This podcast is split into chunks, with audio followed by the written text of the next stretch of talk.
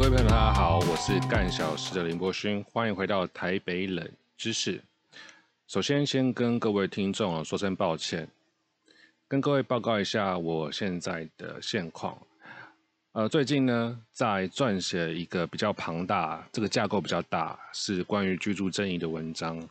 那在撰写文章的过程中，也发现其实居住正义这件事情，很多政治人物那都会挂在嘴上，但是他们对于呃比较深入的分配、抽签一些比较执行细节层面的数字、实质的户数、实质的抽签过程啊。其实这些政治人物都不了解，因为我呢曾经在台北市议会有担任过法案的主任哦，担任过议员研究室的法案的主任，所以呢在这方面呃长期都在研究。啊，也就是因为这样啊，写出来的文章呢啊架构又庞大，那自己经过研究所训练出身的，所以免不了很多文章都会写得非常硬啊，非常的繁琐，甚至还是会有一些。格式上对自己有一些要求，但我自己也跟自己讲，那其实有蛮多朋友给我像相关的意见了，就是凡事呢，不要说啊要做到一个很完美的程度，尽量的让东西固定准时的产出啊，我觉得这个是一个非常好的建议。那渐渐也在往这个方向去做实践。在我呃撰写居住争议的文章的时期，刚好整个台湾呢爆发了一个非常大的一个疫情啊，那。其实我知道，我从后台看了，其实蛮多朋友是来自于，不是来不是来自于台湾的，可能是有中国的朋友，或者是北美的朋友，那也在这边跟各位就打声招呼。不论你是在啊这个世界的哪一个角落，相信哦，共同的对抗疫情啊，都是我们人类的一个最重要的事情。虽然说现在是无法出国。那也无法来台湾玩，那我最想要去的国家，在这段期间也无法也无法出去，也无法出国，人与人之间以及国与国之间的那个连接啊，现在在这个 moment 是断裂的，实体的连接呢是断裂的，但是但也是在这一个也是在这个时刻，我们人类与人类之间的连接呢，反而是最紧密的、最团结的。为什么？我们可以看到国际之间的各种不同国家会互相合作，而且有很多的国际组织呢，它是比如说像 COVAX，它就是以援助比较没有资源的国家的前提来去做疫苗的分配。虽然说实质的运作上还是会有一些大国的角力，还会遇到一些政治现实的阻碍，但是像这样子的以人类集体人类的防疫为优先的。你可以说是大爱，你也可以说它是一个傻傻的一种概念。这样子的东西，正是人类集体在面对疫情的时候，必须要有一个态度哦。那我们常常说，人不团结，为什么不团结？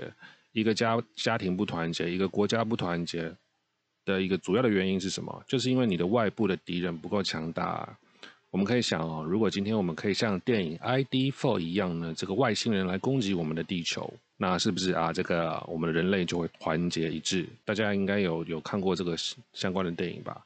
对不对？或者是我们这个陨石要侵袭地球的时候，布鲁斯威利跟他那个漂亮的女儿就会啊一起团结来拯救我们的世界。好。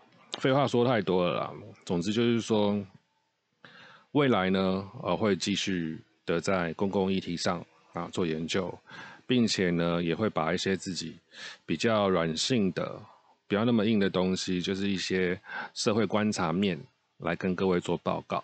那今天呢，要教大家如何脱稿。这个如果现在在听我节目的话，有一些是编辑，或者是你是平常是在催稿的这些朋友，在出版社工作的，那请你就先不要听，好不好？因为这个这个有点太暗黑的手法了。那再来呢，台北冷知识其实不是只讲台北啦，那还是会有很多公共议题的相关的冷知识呢，会在这里跟各位分享。那首先呢，开门见山呢，就想要跟各位讲一个大家都不知道的冷知识啊。这个冷知识是什么？我们都知道，呃，警察先生吧。大家讲到警察先生，有没有一个比较预期的一种形象出现在你的眼前？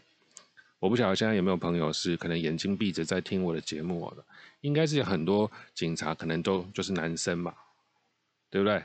我们很少说什么警察杯杯的相反是什么？警察阿姨。好了，各位朋友，跟各位报告，我们目前呢有相关的警察的学校有两两间哦。第一间叫做什么？叫做警察专科学校。那另外一间呢，叫做中央警察大学。哦，警察专科学校平常就是我们在讲警专，警专，警专就是在我们台北市文山区兴隆路三段。那另外一间学校叫做什么？叫做中央警察大学哦。中央警察大学是在桃园市的龟山区的大冈里树人路五十六号。那一个叫做警专，一个叫做大学。我们对于警专的概念是什么？警专好像它的这个学程是没有这么长的。没错，在台湾呢，警专考上之后就读两年的相关的学程。那毕业呢，你要在一个固定的时间内。参加正式的警察考试哦，那我们通常会说这个叫做内鬼的警察考试。所以，如果我们今天去公职网啊，或者是一些相关的补习班、公职补习班的网站，或者是呃相关的课程介绍。我们要往这个内鬼的地方去找，这个才叫做警专。警专毕业的考生呢，是适用了所谓的内鬼的警察考试。那外鬼是什么呢？外鬼就是说，哈，我今天并不是警察学校所毕业的学生，社会人士或者是同等相关的学历的限制呢？都可以去考试，这个叫做外轨啊。那当当然呢，它也是会有相关的一定的年龄限制，年龄限制、学历限制。You and me 都觉得这个是一个非常合理的事情。为什么？因为我们如果翻开简章，我们都可以大概了解一下，我们警察会有怎么样的分类。比如说呢，如果我们今天把警察专科学校的简章翻开来看的话，我们会看到什么？我看到他们的招生科别。因为我们看到招生科别的时候呢，我们就可以间接的对于我们的警察的相关的事物会多一点点的了解。比如说呢，我们可以看到甲组的招生科别有什么？有叫做刑事警察科。我们不是常常看哇，什么刑警很帅。再来是什么？交通管理科。哦，交通管理科呢？交通管理应该就是这个我们交通上的一些维护啊，取缔一些不法的这种交通的违规仔。另外一个叫什么？叫做科技侦查科，还有消防安全科，还有海洋巡防科，就是我们所谓的海巡呐。好，无论是警专的科别，或者是中央警察大学，它其实分的科别也大概也是类似的。那我也跟各位大概介介绍一下有哪些学系。哦，就是我们把它当考大学来看的话，它它有什么学系？它有刑事警察学系，有消防学灾害防救组，有消防学系消防组，有交通学系交通组，有资讯资讯管理学系，有建识科学学系，有水上警察学系，有行政警察学系犯罪预防。国境警察学系等等等等，蛮多的啦。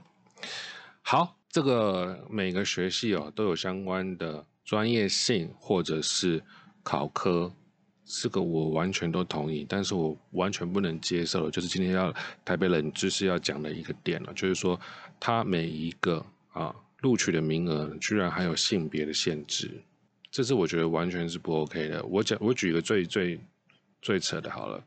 比如说像外事警察学系，啊，中央警察大学的外事警察学系，它就有一个女生就只能录取两个，男生是录取八个，为什么？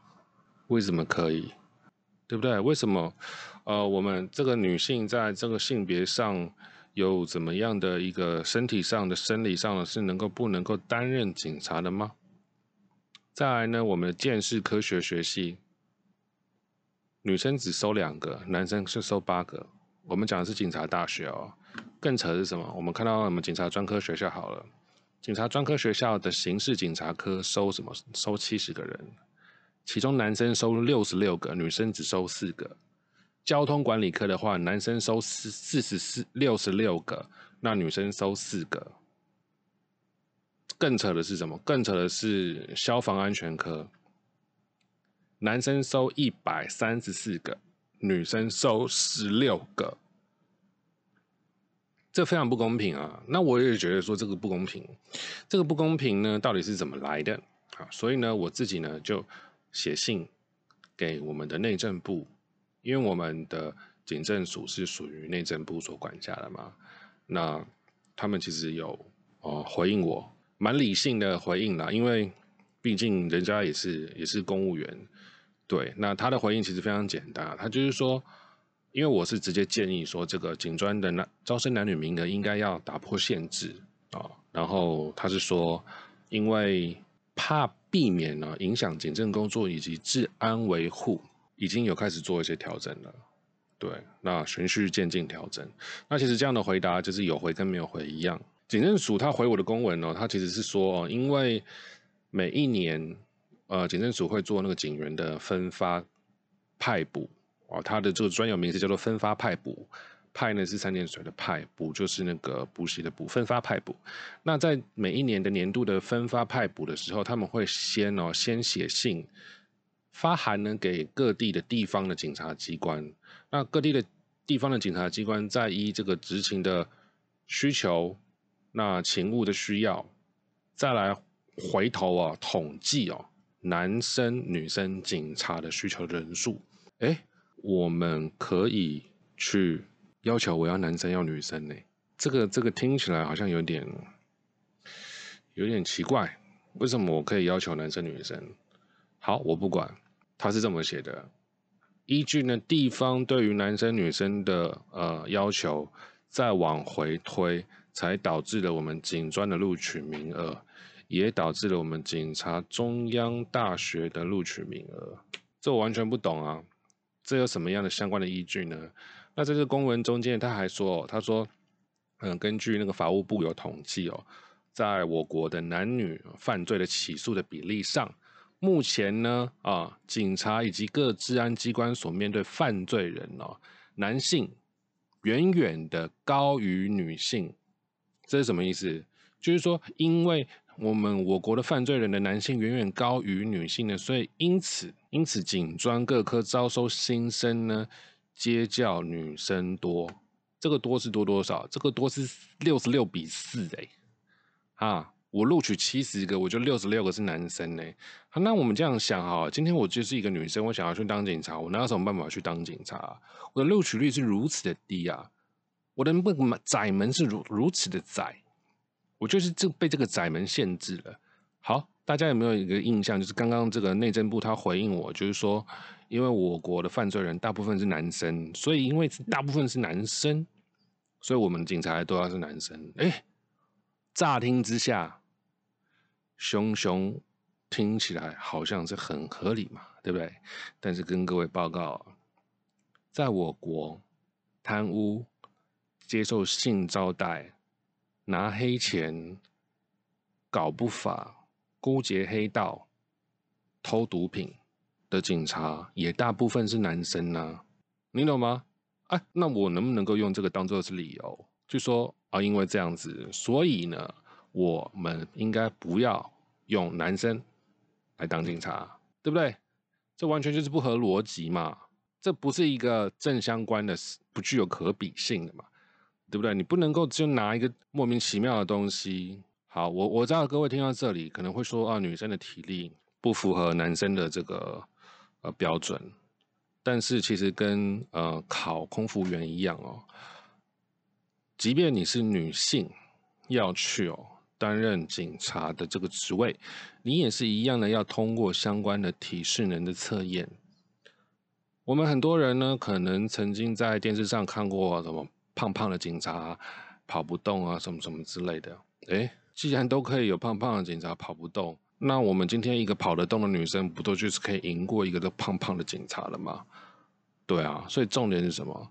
重点是你这个人有没有通过你这个训练的门槛，而不是性别限制来作为一个门槛。呃，中央警察大学哦，它的男女名额表格下面哦，他就写了一段话，他就写说，呃，本校呢办理干部哦教育呢是依据法务部、海洋委员会、内政部警政署、内政部消防署、内政部移民署所核定的招生名额。男女性别的名额呢，是由上列机关依照性别工作平等法的第七条但书规定，所以这个性别平等法的第七条就是他们所谓的法源的依据啊。那这个问题就是出在这个第七条嘛，对不对？那他还还他还说了，就是说考量毕业后之工作性质，而在性别名额做区隔。随便讲一个，水上警察今天十十八个，那女生就两个。对不对？法律学系也是啊，你念法律的，你你男生收八个，女生收两个。请问法律学系，请问，请问法律学系有什么上性别上的差别？请问行政管理学系为什么有什么性别上的差别？到底有有什么地方是有性别上的差别？工作上的差别？啊，工作性质都完全是不合理啊，不 make sense 嘛，所以。好，所以我之后要做的事情是什么？就是我我要去根据这个性别工作平等法的第七条，那我会写一些相关的见解，然后提出我的要求，提出我的需求，然后我会怎么做？我会一找一些适当的立法委员，我就直接把我这个东西就是寄给他，我就是跟他说这个有问题嘛，对吧？虽然我知道现在很多立法委员可能都对于呃一些这种嗯。不是这么热门的事物，或者是甚至这种比较偏门的、冷门的啊，他可能不太关心也是没有关系。我会把它都写好了，那也等于就送他一个咨询的题目，就是这么简单，反正就是这么简单了。那这是我之后要要去做的事情，好不好？OK，那也希望各位能够多多的支持我啊。那有什么各位大家有什么相关的想法呢？也可以来跟我们讨论哦。或者是你想要考警察，那我也很很鼓励你去考警察，因为我们其实警察这个行业哦，很需要就是头脑清楚，以及对于这个公共领域有热忱呢，有服务热忱的新的啊新血能够能够进入，能够加入哦。那再来呢，再跟大家聊就是所谓的呃脱稿脱稿神器哦。那为什么要聊这个脱稿神器呢？那因为我自己是一个很爱脱稿的人嘛。那我很爱脱稿的话，呃，一定有很多原因嘛。那我脱稿原因，我脱稿原因，我脱稿原因其实也没有什么原因，就是自己有时候东西会想太多了，然后会会想要精雕细琢啦，然后会想要把它弄得更好，弄得更更全面啊。所以就是说，嗯，我为了自己要改掉这个问题，所以我就。躺在床上什么也不做了，对不对？这样就不会有脱稿的问题啦。因为你就是一个完全无视于 deadline，就不会有脱稿的问题啦。明白吗？这是不好的示范，大家千万千万不要学我这样做。所以，所以今天我要来教大家的一个秘诀啊，这个叫做脱稿的秘诀。所以，如果有各位朋友现在是在在出版社工作啦，或者是有各位朋友现在是在做编辑啦啊，马上关掉，请你马上马上关掉你现在正在听的东西哦，千万就是不要再继续听下去，要不然你可能会很生气，你可能会想要来打我了。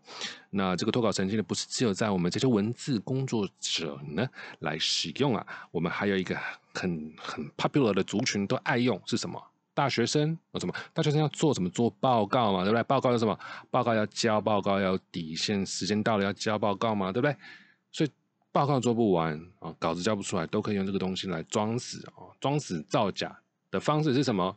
就是制造我们的 Office 的档案啊，比如说你今天你是要交这个 Dox 啦，对不对？或相关的这些文件、文章，或者是 Excel 的这个副档名是什么？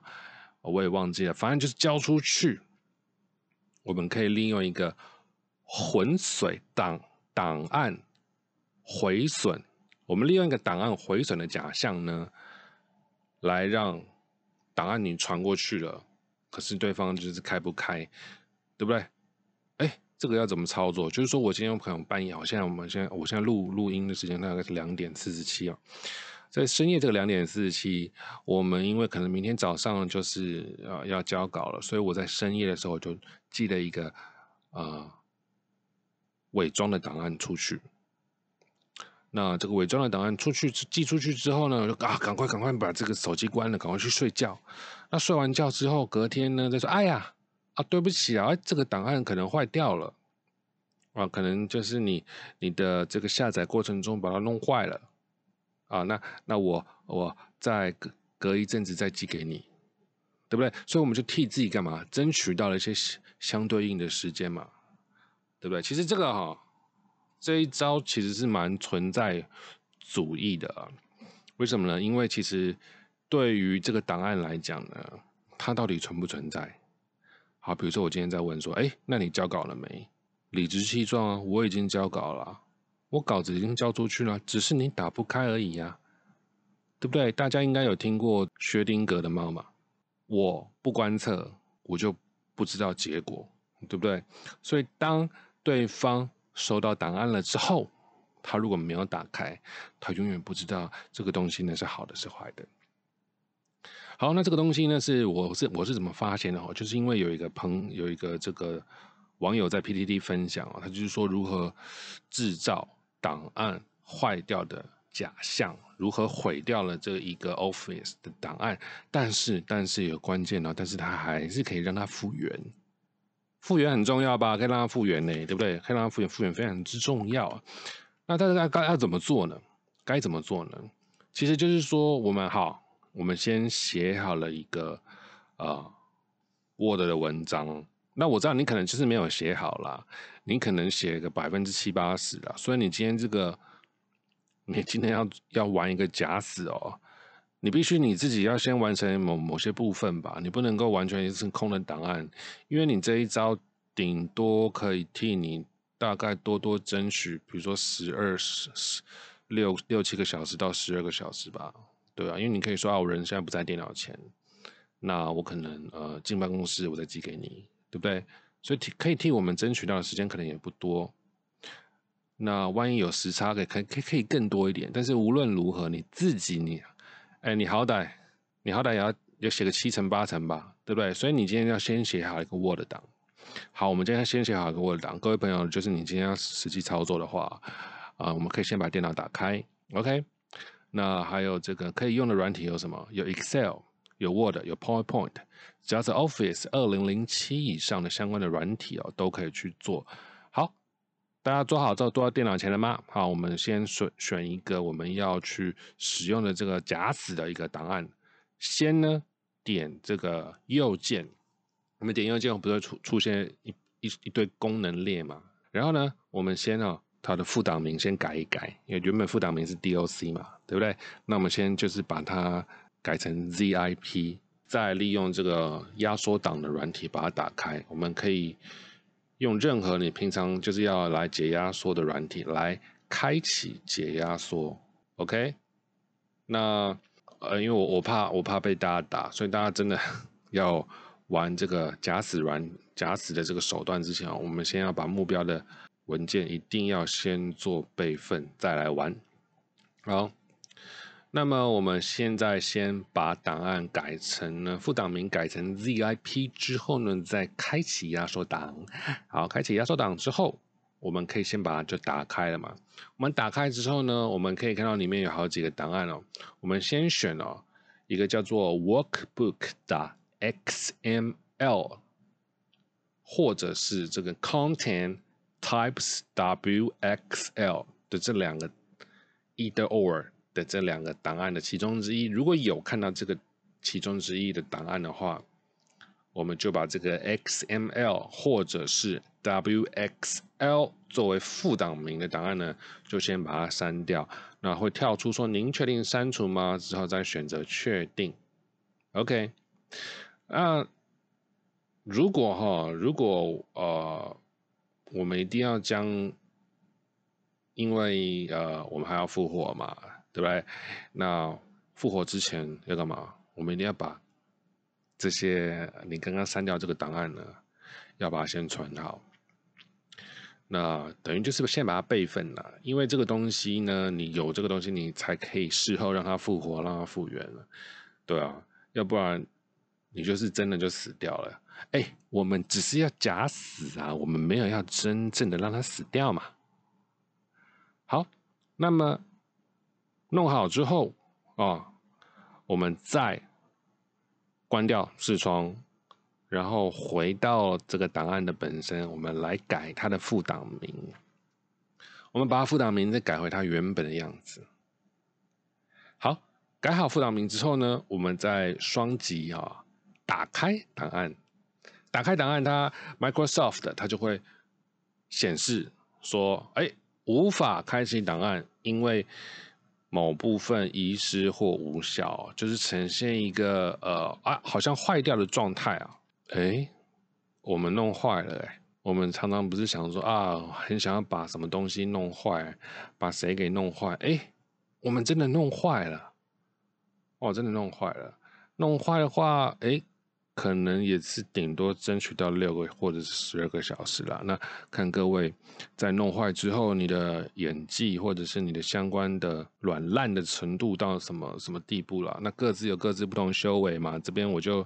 也呃让各位去发展了。好，那我们要怎么复原呢？先教教大家怎么复原呢？首先呢，再把这个副档名改成 ZIP，那也是用 Zip，用那个解压缩的软体呢，再把它打开，然后把我们刚刚有说过的这个 Wordbook 或者是 Content 底线 Types 这两个档案呢放回原本的位置，然后关掉之后。啊，再把副档名修改，把它从 ZIP 改成 Excel 或者是 Docs，DOCX，就回复啦。嗯，这样就回复啦，是不是？那听到这里，大家感觉这个 很压、很压给嘛，对不对？就多此一举。所以哈，还是奉劝各位，这个能不脱稿啊，就不脱稿。好好交稿，好好吃饱，才是我们这个时代的王道，好吗？那么今天节目就到这里喽。我是台北干小事的林柏勋，下一集的台北冷知识，我们再见喽，拜拜。